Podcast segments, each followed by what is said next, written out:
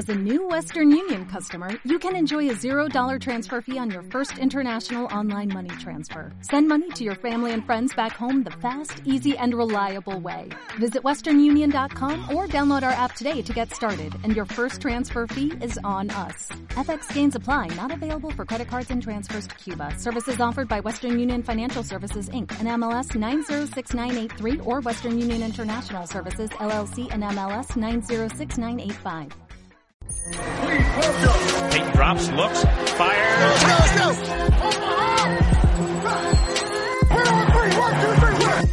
Bienvenidos a Touchdowns Sin Límites, este programa que forma parte de los Reyes del Parriado. Yo soy Rael Díaz, el Sin Corona, y los saludo para otro episodio. Una semana después del Super Bowl, vamos a hacer un recap muy, muy tardío, pero sirvió para llenarlo de noticias, algunos sucesos eh, lamentables que sucedieron el desfile de los Kansas City Chiefs, también algunos rumores que están sucediendo en la liga, en la apertura o cerca de la apertura de la agencia libre. Entonces, hoy vamos a recapitular eh, todo eso, vamos a hablar del Super Bowl, lo que vimos, lo que nos gustó, y pues aprovecho para saludar a mi equipo. Laura, ¿cómo estás? Hola Isra, hola Jorge, pues ya se cumplió nuestro primer programa después de tanto sin estar los tres juntos, yo diría la Santísima Trinidad. De Touchdowns sin Límites y nada, pues sí emocionada, triste también porque ya tuvimos el primer domingo sin NFL y será una temporada baja muy larga hasta agosto, pero feliz. Sí, claro, digo, la actividad no para ya vienen fechas importantes. Y saludo a Jorge, ¿cómo estás? Muy bien Israel, ya contento aquí de tenerte de vuelta después de un rato en el que pues no podías aparecer en los episodios, pero pues ya regreses a reclamar el trono de ser el host de este bonito programa. No, yo agradezco la participación, siempre la cobertura siempre ha estado. Y pues bueno, vamos a darle chicos, vamos a comenzar con el despegue.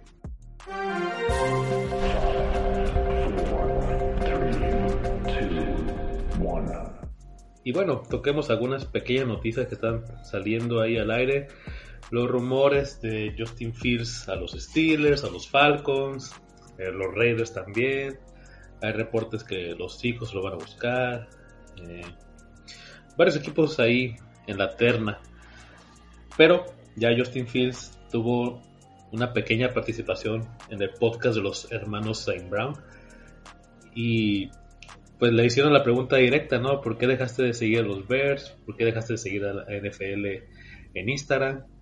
Y él, y él contesta, pues, que ya está muy abrumado, enfadado de escuchar, no, pues que los Bears me van a hacer trade, que los Bears van a ir por Caleb Williams, que, que los Steelers me están eh, contactando, dice él, no me, no me ha contactado nadie, no es cierto. Dice entonces, dice, me quiero desintoxicar de todo esto, me quiero despegar, descansar pues de una temporada un poquito larga, dice, de tanto, tanta tensión. Dice, no se ha hablado nada de mi contrato, la etiqueta de juego franquicia tampoco está eh, en discusión. Entonces, pues Justin Fields, Justin Fields básicamente eh, no quiere seguir a nada relacionado al NFL ahorita. Y lo entiendo porque está en boca de todos y pues, pues sí, puede sonar un poquito, eh, ahora sí que tóxico para él. Pero no sé, ustedes, ¿qué harían como si fueran los Bears? ¿Qué harían con eh, en esta en este draft, en esta agencia libre? Jorge, ¿tú qué harías? Pues en una posición bastante, bastante difícil, digo, por un lado, si te quedas con Justin Fields es renovarlo para como está el mercado de quarterback, pues no te digo que le vas a dar un contrato largo y muy bien pagado, pero pues sí vas a tener que gastarte por lo menos más de 35 millones en darle su renovación. Y pues bueno, creo que en esta NFL moderna quemar 35, 40 millones del cap de un año en un solo jugador, pues no es lo más viable, ¿verdad? Aunque pues bueno, por ahí hay rumores de que ya iba a regresar el cap a esos 275 millones eh, que se venía pues más cercano a lo que se manejaba antes de la pandemia, pero pues bueno, todavía no hay nada oficial al respecto. Por otra parte, pues puedes tomar a Caleb Williams, un coreback que eh, a mi muy personal y particular punto de vista, pues no es el coreback que te quieren vender o que se está tratando de vender por ahí entre algunos fans, con algunos desgraciados adictos al fantasy como somos, pues prácticamente todos los que tenemos un podcast de estos. Eh, no creo que Caleb Williams sea tampoco una solución a futuro eh, híjole, no sé, si yo fuera el front office de los Chicago Bears, pues le doy un contrato chico a Justin Fields, cambio el pick número uno y pues trato de darle más armas a un equipo que sinceramente, pues a la ofensiva tiene solamente a DJ Moore pues bueno, en la defensa ya se empieza a ver un poco más construida la línea defensiva de los Chicago Bears con el trade de de Montez Sweat de los Commanders, pero pues bueno, creo que todavía necesitan muchas, muchas piezas antes de pensar en que lo que necesitan es un coreback. Sí, el escenario está, eh, varios mock draft que he visto ponen a un receptor ahí en la mira. Eh, también pues están aconsejando ir por un edge que pueda ayudar ahí con Montez Sweat. Entonces hay, hay opciones ahí para ser capital de draft ¿Tú, Lau, qué harías como manager de los Bears?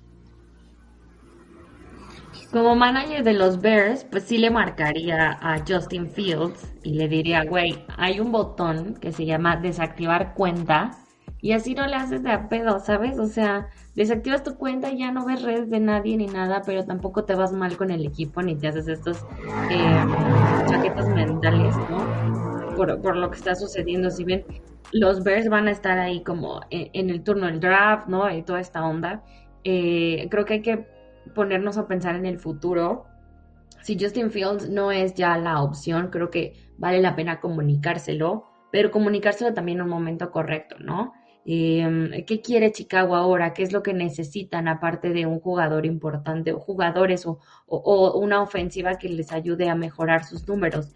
Necesitan poner en estrategia el plan de juego, ya tienen el calendario, ya saben contra quiénes se van a enfrentar en el año. Creo que habría que enfocarse en eso, ver si nuestro head coach eh, nos va a funcionar, ¿no? Ver que el staff esté bien en lugar de estar metiéndose ahí como en que si dijeron, que si le dio follow, que si le dio desfollow. O sea, luego ese tipo de jugadores que están generando mucho ruido de cosas que no tienen nada que ver con el juego, pues no le ayudan tal cual al juego, ¿no? Y al equipo. Ahorita Chicago necesita ponerse un poquito más pilas porque están perdiendo eh, importancia en lo que realmente vale la pena.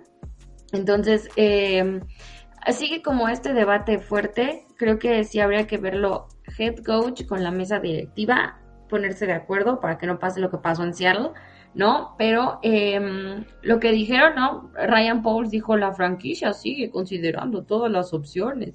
Y eso pues claramente no, no les gustó. Tal vez, pues tal vez lo que yo haría sería marcarle al representante de Jerry Jones que nos dé algunos consejos para cuando empiezan a hacer locuras toda la gente, ¿no? Eh, sabemos que Fiel se quiere quedar, Sabemos que la gente en Chicago medio que no lo quiere, medio que sí lo quiere. Eh, lo que yo sí pensaría es que lo que sea que vayamos a agarrar en el draft de primera ronda, que no sea como Trubisky, porque no sé si se acuerdan lo que pasó cuando eligieron a Trubisky, la gente se puso loquita. Entonces habría que prever eso. No, y esa es la situación en la que se encuentran los Bears. O sea, se les podría ir otra oportunidad de conseguir a, un coreba generacional a la talla de Mahomes, dicen muchos los expertos. Y ahí está, bueno, también el año pasado tuvieron la oportunidad de escoger a CJ Stroud, ahora Caleb Williams. Eh, hay muchas cuestiones que tienen que estudiar los Bears. Va a ser una temporada baja interesante para ellos. Vamos a ver cómo se desarrolla eh, lo de Justin Fields y a ver en qué termina esta novela. Y bueno, pasando a otro, a otro dato, ya las vacantes de head coaches se llenaron, ya después del Super Bowl y también después de las finales de conferencia. Eh, rapidito se llenaron las vacantes que faltaban, que eran los Commanders, ahora contrata a Dan Quinn. Se les cae el contrato ahí, estaba en la mira Ben Johnson, él después dice no, pues yo regreso con los Lions y pues se quedan ahora con otro que sonaba bastante fuerte. Mike McDonald se va a los Seahawks y ahorita es el coach más joven que tiene la liga con 36 años. Yo creo que es una excelente contratación para los Seahawks y va, va bien. Yo creo que el ángulo defensivo de esa, de esa franquicia es lo mejor que tienen y me gusta lo que podría hacer McDonald. Y los demás equipos ya los tenían llenos, nomás recapitulemos. Regime Morris se va a los Atlanta Falcons, Dave Canales a los Panthers, Jim Harbaugh a Los Angeles Chargers, Brian Callahan, Tennessee Titans, Antonio Pierce, Las Vegas Raiders y Gerard Mayo con los New England Patriots. Y ya los demás equipos están eh, su staff, los asistentes, eh, de equipos especiales, asistentes defensivos, corebacks, todas las demás vacantes en el staff de cocheo se están llenando en diferentes franquicias y pues están dándole ahora sí más estudio a lo que podría ser la temporada baja y preparándose para el combine, lo que venga de la agencia libre y obviamente de cara al draft. Y ah, Greg Roman también regresa regresa a ser coach, ¿no? Jorge. No tengo ni la más remota idea. Mis únicos sentimientos para Greg Roman es la muerte y el desempleo. No necesariamente en ese orden. Bueno, Greg Roman ya averigüé bien, sí, regresa a ser coordinador ofensivo de los Chargers. Oh, oh. Un poquito de peligro ahí. Pero bueno, ya esas fueron noticias de, bueno, que están sucediendo en la NFL. Ahorita la se desconectó un poco, ahorita la vamos a esperar a ver si se vuelve a unir a nosotros. Ah, y otra cosa que no comenté, el suceso en el desfile de los Chiefs el día martes de la semana pasada. Eh, se registra en el suceso, eh, pues sí, un asalto de dos personas de, a mano armada. Estas dos personas ya fueron llevadas a la justicia, ya están en la cárcel, ya se identificaron, ya, hay nombres también. Hay una multa de un millón de dólares impuesta por la ley. Y los lesionados son alrededor de 22 personas, una cifra un poquito alta, y pues lamentable. No hay reportes de muertos hasta ahorita, sin embargo siguen las investigaciones y pues hubo varios jugadores ahí que auxiliaron, también la gente, ciudadanos arriesgando su vida para detener a estos culpables. Entonces es un lamentable suceso. Y hablando del desfile específicamente, pues ya saben lo de siempre, eh, ver muy animados a Mahomes, a, a Travis Kelsey, hay Andy Reid también. ¿Algo, Jorge, algo particular que te haya gustado de desfiles antes de este suceso? No, realmente no estoy al pendiente de ese tipo de actividades. Eh, casi siempre, más que el desfile, a veces lo que ayuda un poco es el discurso. Casi todo es lo mismo, vamos a tratar de ganar, se siente bien, somos el mejor equipo, tenemos los mejores jugadores, bla, bla, bla.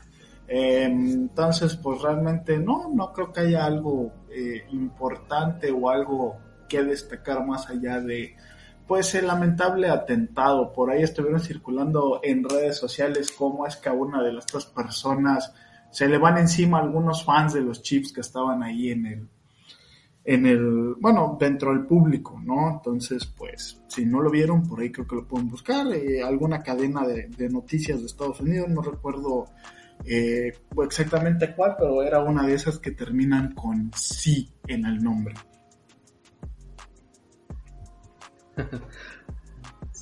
Sí, pues bueno, ya hablemos entonces del partido y vayamos a la zona roja.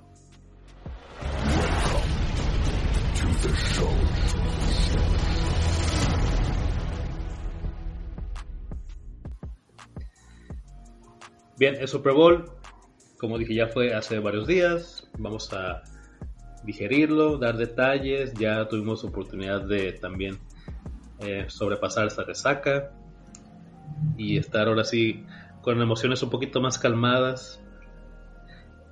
Entonces, Patrick Mahomes logra su tercera, su tercer campeonato en su carrera, su tercer MVP.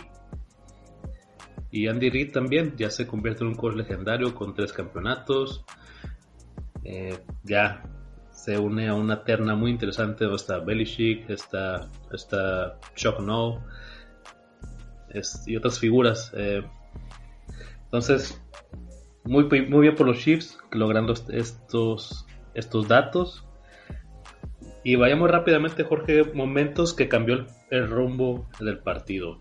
Yo quisiera comenzar con el primer drive. Desde ahí, primer drive, con Kise McCaffrey, estaban los 49ers corriendo la bola en el primer drive, imponiendo condiciones, lograban jugadas largas de 8, 9, 11 yardas para el primer down. Y parecía que estaba manejando bien la defensiva de los Chiefs. Y ¡pum! Viene un fumble por ahí cerca de la yarda 30-25. Ya en zona de los Chiefs, donde podrían haber conseguido puntos los 49 mínimo 3. Entonces, eh, viene ese fumble, lo recupera George Karlaftis. Y siento desde ahí que el punto anímico del partido para los 49ers eh, cambió. No sé si tú coincidas conmigo, ¿cómo ves? Eh, sí, bueno, creo que, impacta perder el balón en el primer drive. Eh, sin embargo, yo no vi o yo no percibí que eso impactara, digamos, en el estilo de juego que estaban teniendo los 49ers hasta ese momento. Creo que, pues, defienden bien, es decir, no, no reciben puntos por ese intercambio de balón y pues bueno, después siguen involucrando a McCaffrey, le empiezan a soltar un poco más el brazo a Brock Purdy, pues bueno, empieza a tratar de caminar la, ofensiva de nuevo, ¿no? creo que si los Chiefs hubieran sacado puntos, un gol de campo por lo menos, pues creo que, el impacto anímico hubiera sido bueno mayor en, en, la ofensiva de los 49. No fue así, pues bueno, creo que San Francisco salió a sacudirse ese error. Sí, yo pienso que, como tú dices, la defensiva supo siempre mantener a los 49 en el encuentro, reponerse también eh, de ahora sí malos drives ofensivos. Pero sí, yo siento que ese primer drive sí cambió un poquito las cosas eh, porque dejaron ir puntos en el marcador. Entonces desde ahí yo siento que ese, que ese fumble les dio para abajo. Eh, después en ese primer cuarto siento que Sí, hubo un dominio particular en el reloj de los 49ers. Brock también estaba encontrando rutas cortas a Brandon Ayuk, Divo Samuel. Sin embargo, a lo profundo, donde era, ahora sí, digamos, el punto donde podían tratar de mejorar los 49ers, no podían encontrar a sus receptores. Ahí hay un buen desvío de Trent McDuffie sin cometer falta sobre Divo Samuel. Y se limitaron, ahora sí que a hacer ataques cortos para tratar de avanzar positivamente. Eh, Lau, ¿tú qué viste en los primeros drives del encuentro? ¿Alguna situación que cambió el rumbo del partido? ¿Alguna falta?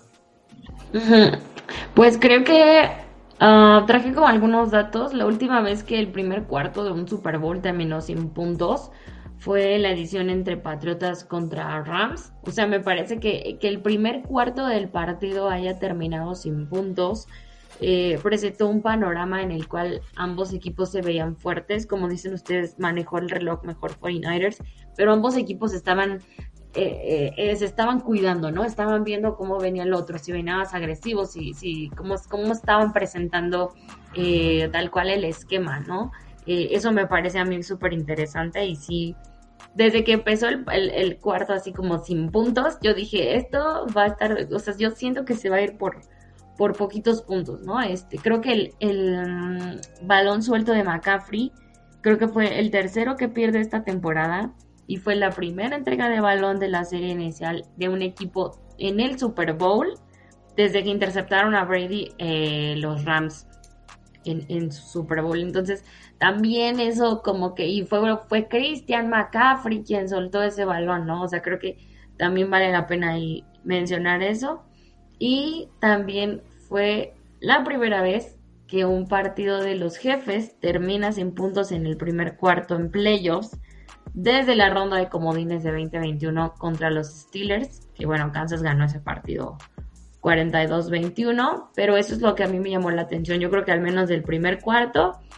Y pues nada, los cameos de las celebridades que llegaron bien temprano, algunos que no sabíamos quién estaba, quién no estaba, cómo está el asunto, ¿no? Ya sabemos que iba a estar Usher, Sabíamos que estaba ahí Justin Bieber, pero estaba sentado. Nunca lo vi ponerse su ropa de escenario, entonces ahí nos dimos cuenta que, que no iba a cantar Somebody to Love y no la cantó claramente. Sí, luego eh, también la, bueno, Taylor Swift ahí llegó con su, con su crew, esta artista que, ay, esta artista, no, recuerdo su nombre, pero salió en la serie. Tú, tú seguramente sabes, ¿no? La?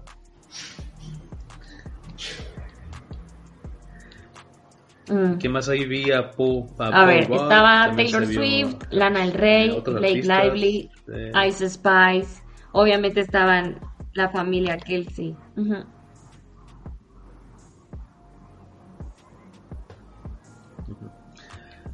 Sí, la verdad, pues el Super Bowl siempre brinda ese tipo de, encuentros. Y bueno, el primer, el primer cuarto, como dice, cero puntos. Ya en el segundo cuarto el partido termina en 10 a 3 a favor de los 49ers. Tenían una ventaja. Y era la tercera ocasión en, en la historia de Kyle Shanahan que tenía una ventaja considerable de puntos en la primera mitad. Ya lo había conseguido cuando era head coach de los Falcons. Bueno, corrió ofensivo de los Falcons, perdón. También lo hizo en ese último Super Bowl que tuvieron contra los Chiefs cuando inició la dinastía Mahomes.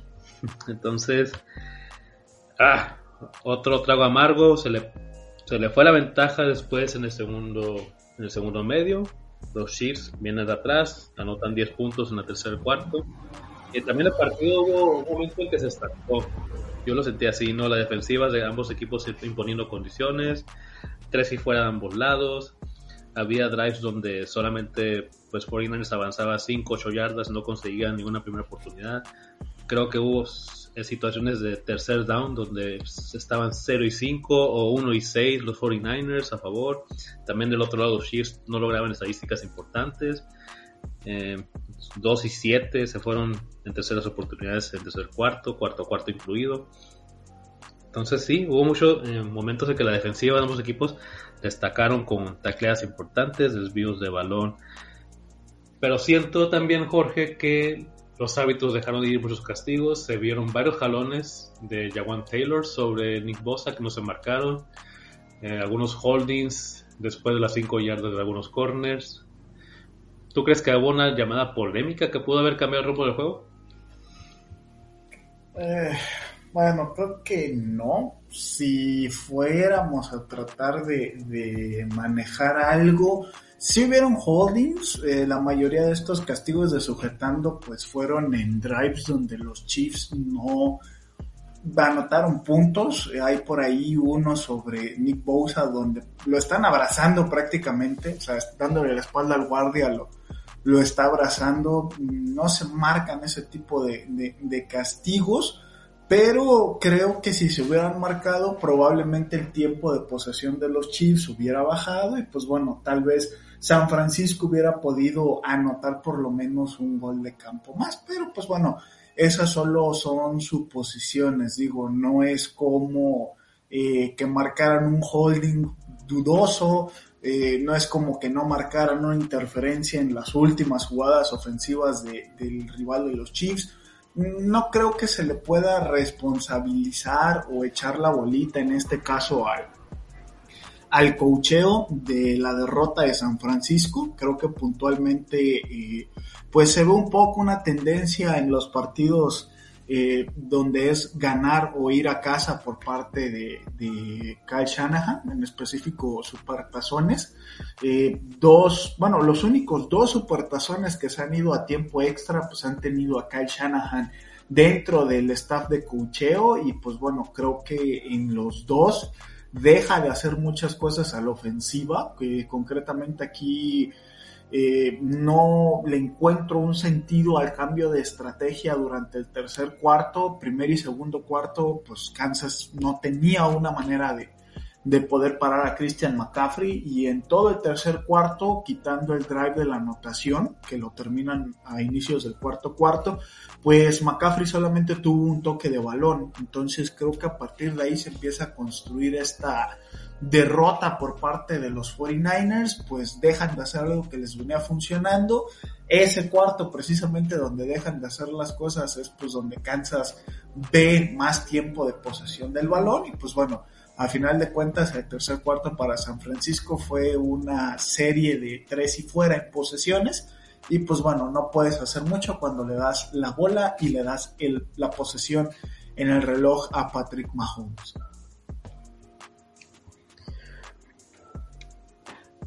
Lau, algo que te haya gustado en el partido. Para ti, ¿cuál fue una de las jugadas más explosivas que viste o algo que te encantó? Mm, hoy es una pregunta muy, muy, muy buena.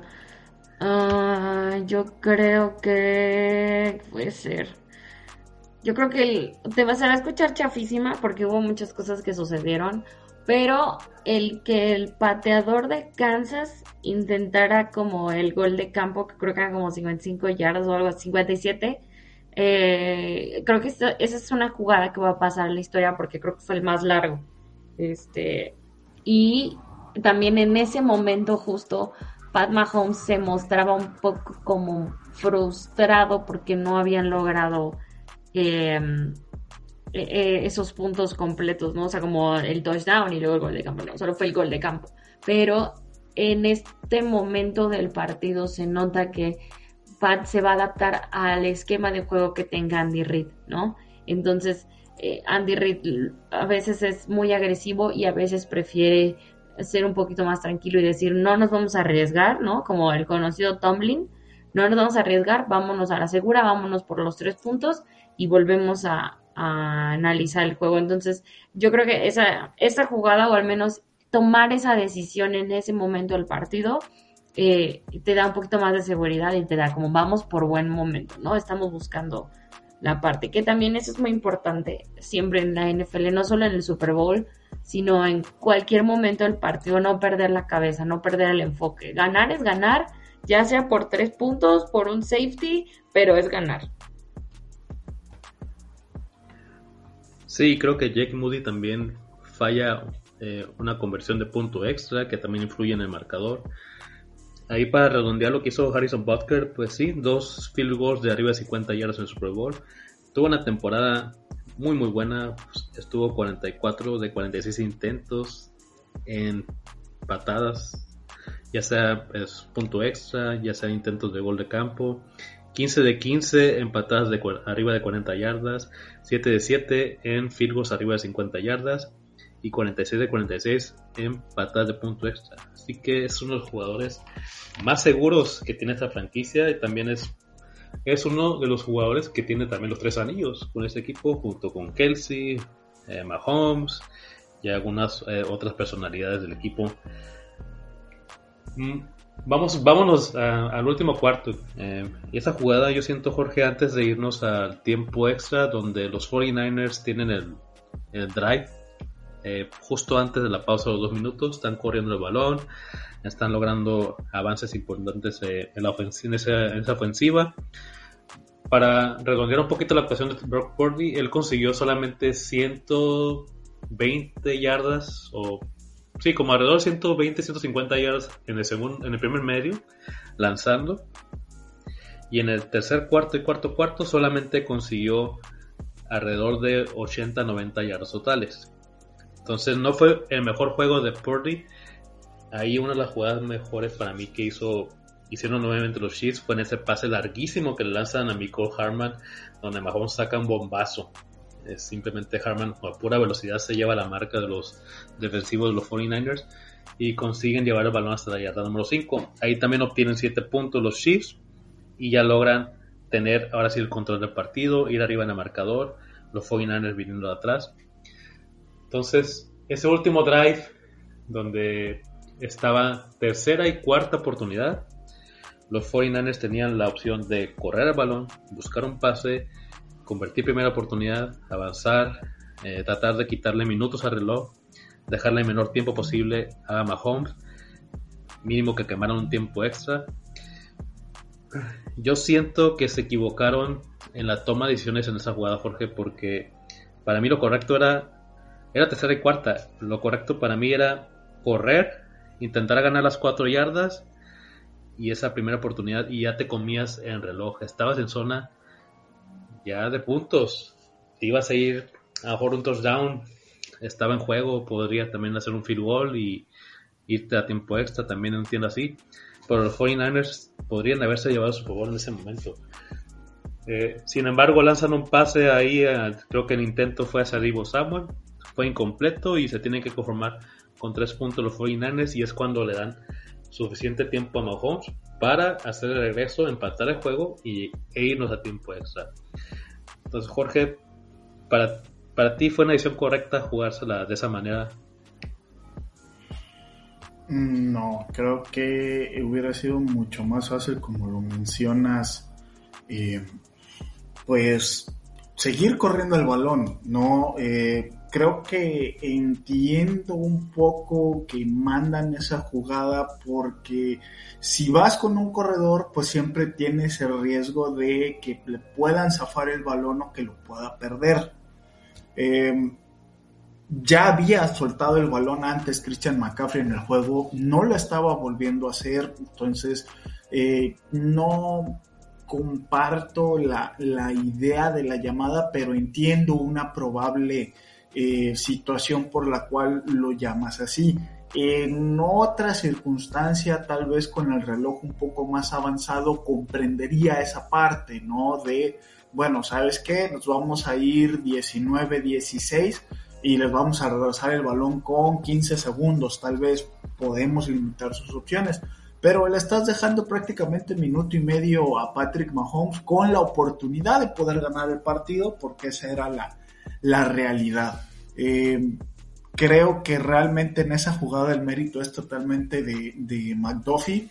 Rompe muy bien la, la jugada, la defensa de Kansas City pues obliga a, Brock Purdy a tomar la primera lectura, que era el pase a Jaguan Jennings, y que estuvo a nada prácticamente de meterlo en, esa ventana, ¿no? Probablemente eh, si McDuffie no desviaba ligeramente el balón, pues hubiéramos estado hablando tal vez de un winning drive por parte de Kyle Shanahan y Brock Purdy, pero pues bueno, pasó lo que tuvo que pasar, tuvieron la opción de irse al tiempo eh, extra o al overtime y pues bueno, eh, Kyle Shanahan vuelve a demostrarnos que es el choke artist por excelencia en el cocheo del NFL y pues bueno, poco, poco o nada se puede, eh, digamos, cambiar y pues bueno, siento yo que poco y nada se puede llegar a criticar. Digo, repito, para mí la clave de, de la derrota de San Francisco está en todo ese tercer cuarto.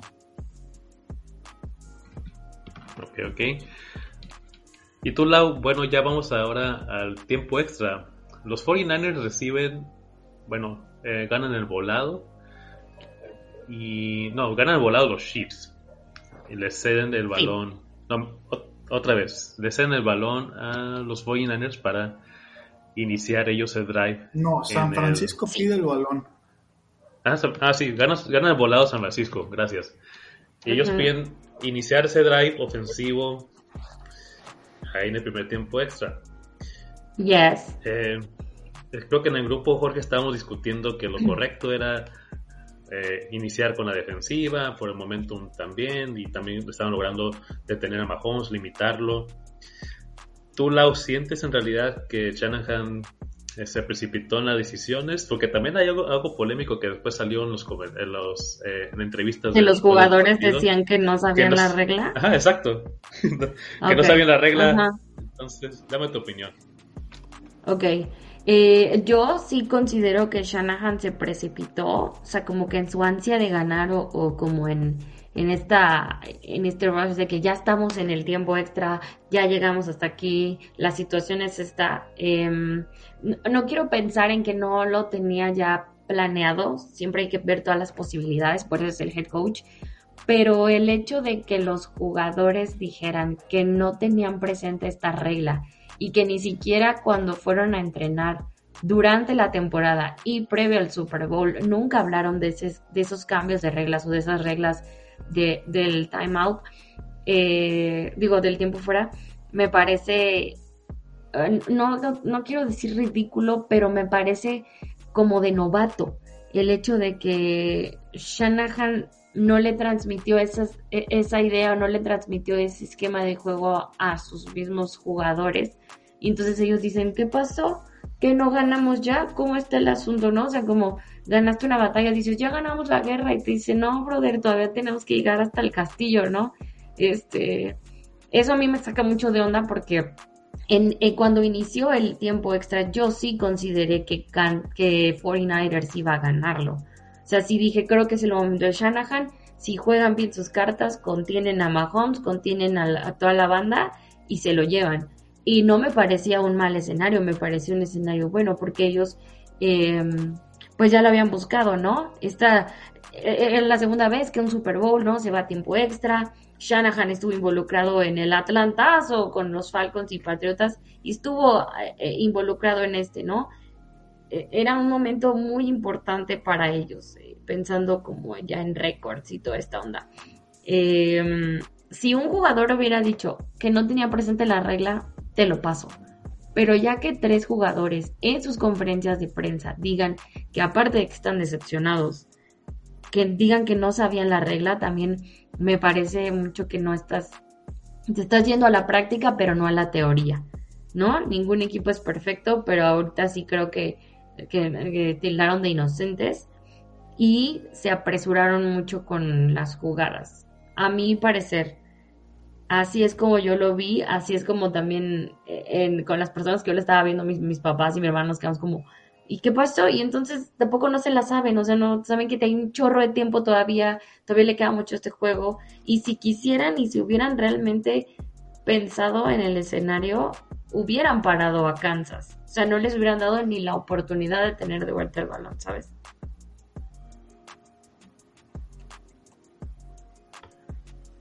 No, sí estoy de acuerdo en todo lo que dices. Yo también pienso que los 49 dejaron ir en bandeja eh, de plata algunas situaciones durante el encuentro y una vez que los Chiefs tomaron la ventaja, yo la verdad no veía forma de que los 49 se repusieran de esta. Y bueno, ya dando datos eh, redondos de lo que logran los Chiefs para lograr este campeonato, el bicampeonato. Bueno, le ganaron a dos equipos sembrados número uno de cada conferencia, los Ravens y los 49ers. Le ganaron al número 2 la conferencia, que eran los Bills. Le ganaron a cuatro equipos que eran las cuatro mejores ofensivas de la liga. La defensiva de los Chiefs eh, no permitió más de 25 puntos en los últimos nueve partidos, incluyendo Super Bowl, incluyendo finales de conferencia. Entonces, la verdad, qué trabajos de Steve Spagnuolo, qué trabajo de Andy Reid, y me da mucho gusto por este señor come hamburguesas que esté ahora sí en el podio de la supremacía de los coaches. Y también siento, o sea, que a veces podemos ser un poquito duros con Kyle Shanahan, pero vaya, es difícil eh, decir que los 49ers vayan a ganar un Super Bowl con este staff de cocheo. Ya despidieron obviamente a Steve Wills, eh, su, coordinador, defensivo después del Super Bowl. Entonces también van a buscar un nuevo coordinador. Shanahan eh, también yo siento que sí debe tener muchos tragos amargos.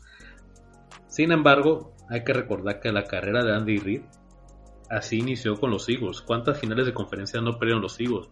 Perdieron Super Bowl también. Andy Reid lo despidieron. Eh, Andy Reid tuvo que recuperar su carrera en otra franquicia. No sé si los eh, 49ers vayan a despedir a Shanahan si viene otra temporada y tiene otro suceso lamentable o simplemente no clasifican a playoffs eh, pensando en 2024. Me estoy precipitando, sí, no quiero dar predicciones sólidas, obviamente, pero sí creo que es un caso de estudio volver a ver lo que Shanahan tanto ha hecho bien como ha hecho mal en la franquicia, las decisiones que ha tomado y creo que ahí John Lynch y eh, el cuerpo de, ahora sí, de directores o el board de accionistas que tienen los 49ers deberían estudiar la posibilidad de hacer un cambio en un futuro cercano. ahí la voy a dejar nada más, lo que ya quiera eh, comentar ahí de este coach. Mm, ¿Quieren comentar algo del medio tiempo? Eh, o de verdad de plano no, aquí la dejamos, ¿no? Estuvo horrible, gracias. Yo también pienso que fue uno de los eh, shows de mi tiempo más aburridos que he visto. Mucho RB, respeto el género, respeto las interpretaciones de Usher, pero siento que incluir esos temas que él hizo en el escenario no eran para el Super Bowl. Hasta ahí. Entonces, pues chicos, ¿qué vamos a hacer en temporada baja? Hay que darle cobertura al Combine. Ya Lau, ya te, ya te vimos participando en video de TikTok, ¿no? Obis, claro, siempre. Ya saben que temporada baja para Touchdowns sin Límites es una parte también súper movida porque hablamos de los posibles prospectos, del perfil de jugador, de qué opciones hay para los equipos, platicamos de lo que puede pasar, de lo que hacen también los jugadores en la temporada baja, que eso también es muy importante y divertido. Algunos se van de fiesta, algunos siguen entrenando, algunos ya literalmente como que se tiran a morir y luego regresan de nuevo, ¿no? Como que creo que trascendió hace unos días la noticia de Garópolo, que está tomando sustancias ahí prohibidas, porque es guapo pero no musculoso. Entonces, vamos a estar muy pendientes de todo ese cotorrón. Oh, sí, cierto, no recordaba que Garoppolo estaba también en la boca de todos, sí, cierto. Su peor temporada y consumiendo sustancias, ¿no? Para su mejoramiento. Irónico. Porque es guapo, pero no listo. Digo, para mí es obvio que eso resulta falso o a Garoppolo lo estafaron, porque, o sea, no, no hay simple lógica en, en esa cuestión.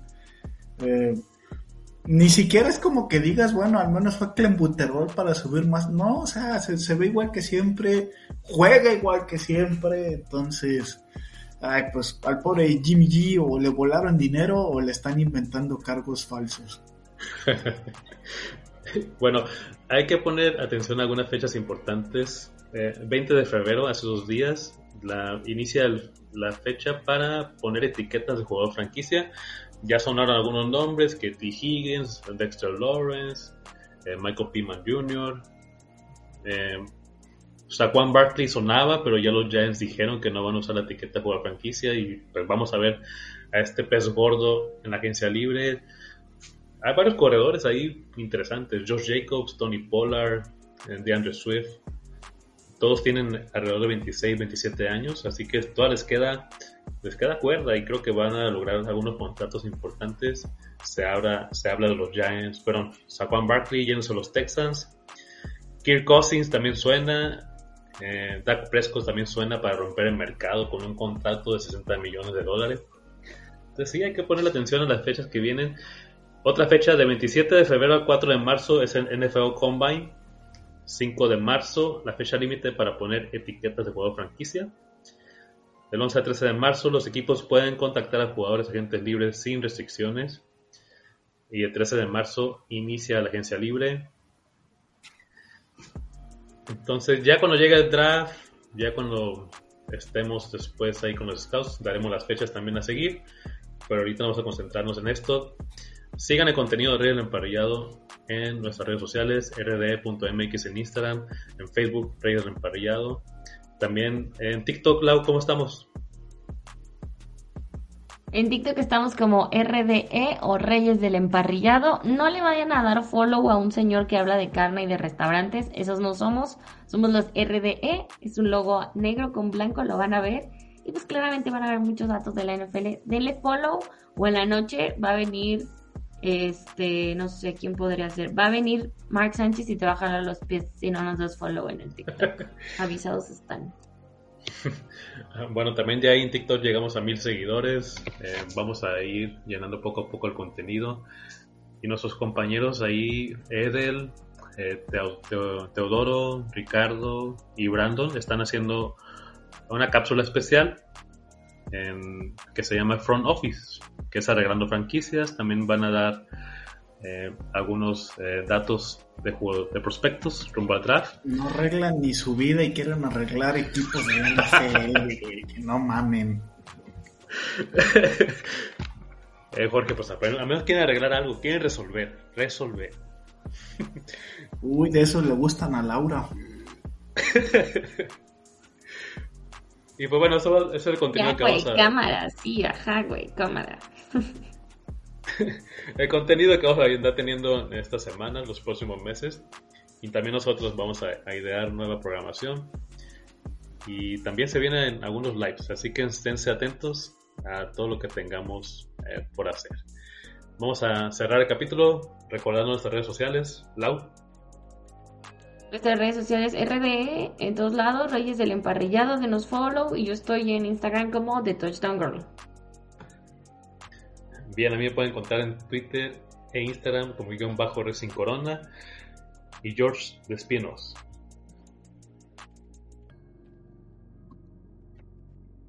Sí, cámara.